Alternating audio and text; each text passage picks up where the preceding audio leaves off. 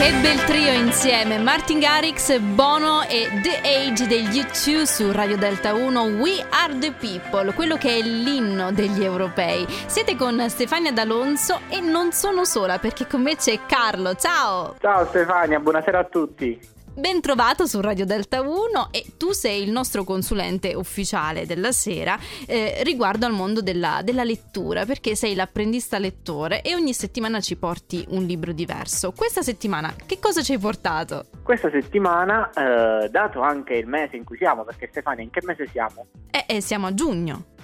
E che mese è giugno? Eh, e si avvicina l'estate. Ah sì, anche questo. Va cosa bene, succede a giugno?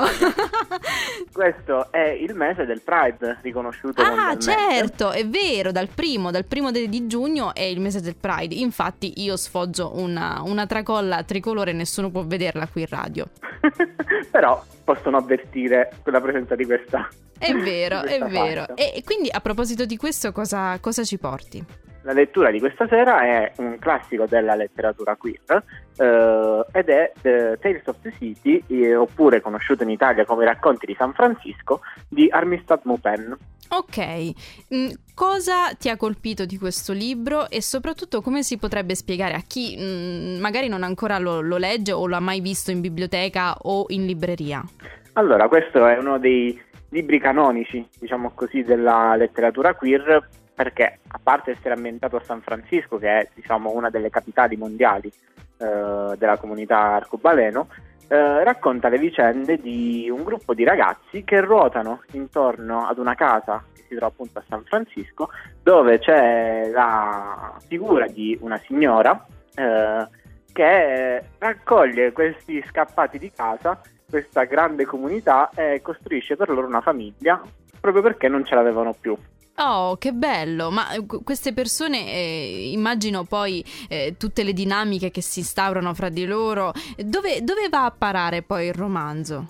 Il romanzo in realtà si sviluppa come una serie di racconti, perché poi c'è stata anche una famosa serie tivù degli anni novanta e c'è stato un reboot recentemente da parte di Netflix con un continuo. Quindi in realtà sono tante storie che raccontano spaccati di vita quotidiana, che possono essere piccole disavventure amorose, quindi magari la cotta di una notte che sfiorisce, che causa grandi struggimenti d'amore, okay, oppure il grande amore della vita. Quindi sono tutte cose di questo tipo. Ah, è una cosa molto adorabile, perché la immagino veramente come molto corale come lettura, e poi ti dà la possibilità di appassionarti a chi vuoi in questo modo, vero? Esattamente, anche perché ci sono davvero tantissimi personaggi, e non solo tutti i personaggi eh, della comunità arcobaleno ovviamente, ci sono anche personaggi etero che hanno altri problemi, ci sono momenti più drammatici, drammatici magari legati a problemi di dipendenza o allontanamento dalla famiglia per lavoro, cose del genere. Questa in sera domanda diversa, Carlo, non ti, non ti chiederò un voto, ma vorrei chiederti mm. cosa ti ha lasciato. Mi ha lasciato un grande senso di empatia nei confronti dei personaggi.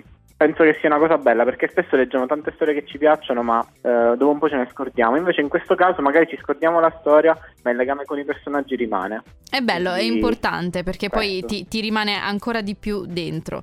Grazie mille Carlo per, per questo libro, I Racconti di San Francisco, giusto? Esattamente. Ok, questo è il consiglio della settimana. Grazie ancora e a risentirci la settimana prossima. Ciao Carlo! Ciao Stefania, buona serata a tutti.